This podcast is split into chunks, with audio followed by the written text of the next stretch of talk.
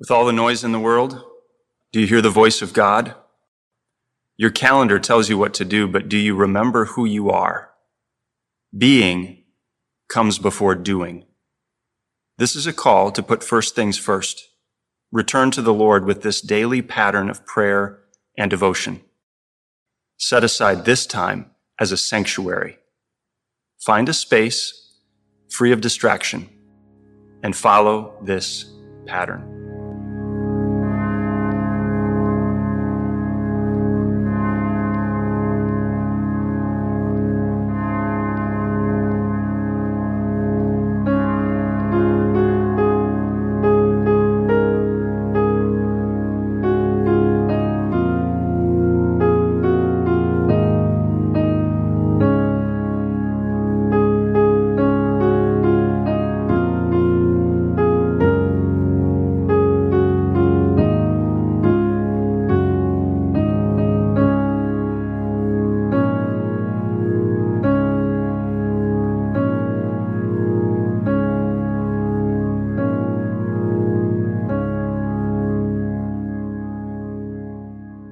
Welcome to the Daily Pattern. If you've been around at all, you know that we've taken a little bit of a break from production over the summer. We've been doing reruns in the summer season, but now it's fall and we're starting a new series with new content we're excited about.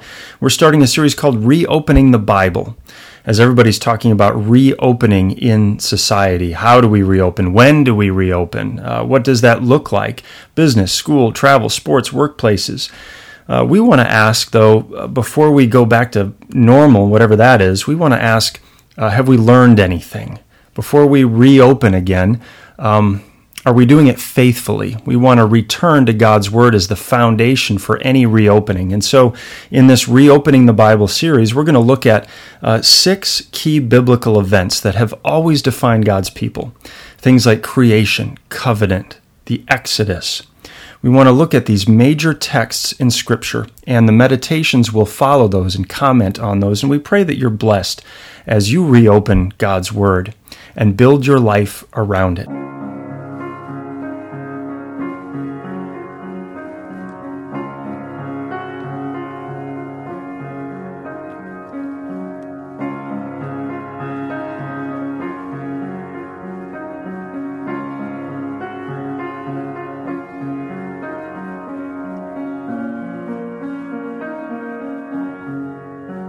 In the name of the Father, and of the Son, and of the Holy Spirit. Amen. Risen Christ, by your death and resurrection, you brought dawn to darkness. You have made a new way from death to life, cross to crown, grave to glory. We are frail creatures in a world of change and decay. Rule over us in resurrection power. Subdue sin and evil, disease and destruction. We have nothing apart from you. You live and reign with the Father and the Holy Spirit, one God, now and forever.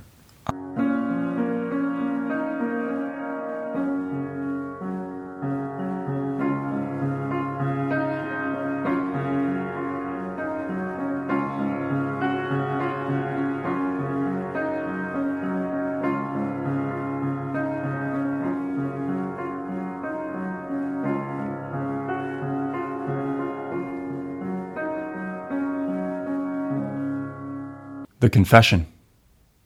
O Lord, I live in a world of dead ends. There's always an end. An end to my energy, my time, my love, my patience, my money, my very life. I'm trapped by limits. I am burdened by my frail, finite limits.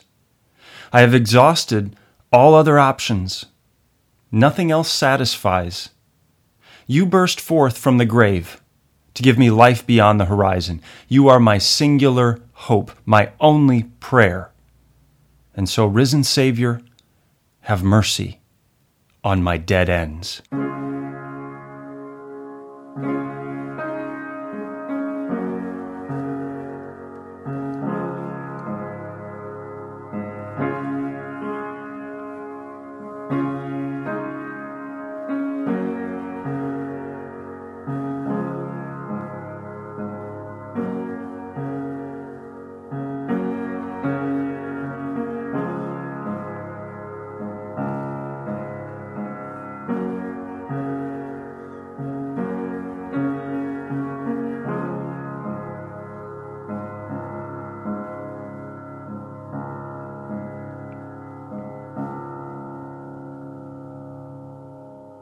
Today is Thursday, and our word today comes from Genesis chapter 17, verse 7. I will establish my covenant as an everlasting covenant between me and you and your descendants after you for generations to come, to be your God and the God of your descendants after you.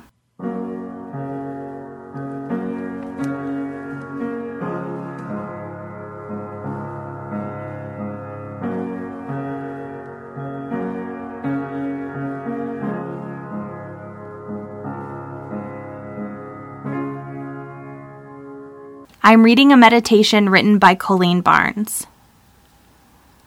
With so much content and responsibility surrounding us every day, it's easy to feel unseen or stuck in the rhythm. Most of the time, I have no idea what to do to get out of my own head when I'm feeling this way, let alone be able to sit and pray. My problems and worries seem very small in comparison to our amazing God. Our God has done so many amazing things.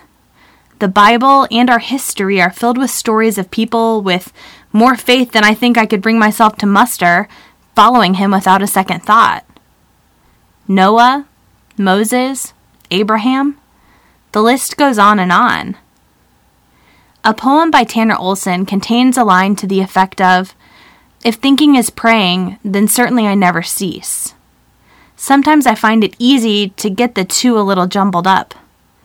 A thought that was meant as a prayer trails off, never to return to my original request or praise, especially when I'm feeling unseen.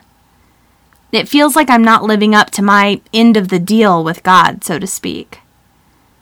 When I'm in the thick of life, it's easy to project my everyday transactional relationships onto my spiritual life as well. The thought that I must act or perform in a certain way to gain God's attention or be worthy of his love is an easy one to latch onto. It's easy to feel like what I'm going through is not worthy of his time or attention.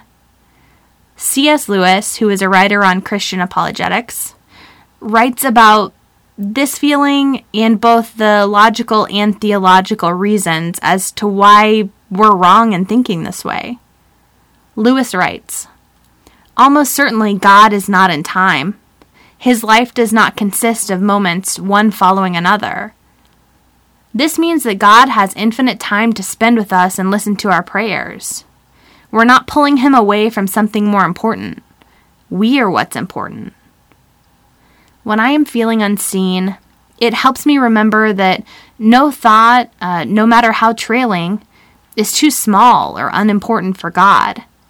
He has all of the time in the world to spend specifically with me. It also reminds me that the covenants God made with those astounding biblical characters are meant for me as well. I don't have to hold up my end of the deal to deserve His love.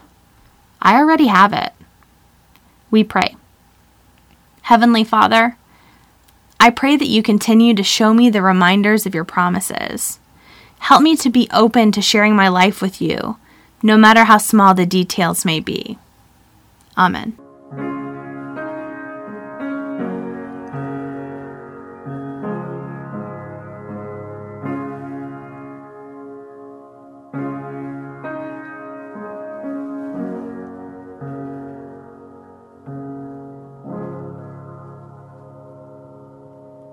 The benediction. God of all grace, who has called you to his eternal glory in Christ, will himself restore, confirm, strengthen, and establish you. To him be the dominion forever and ever. Amen.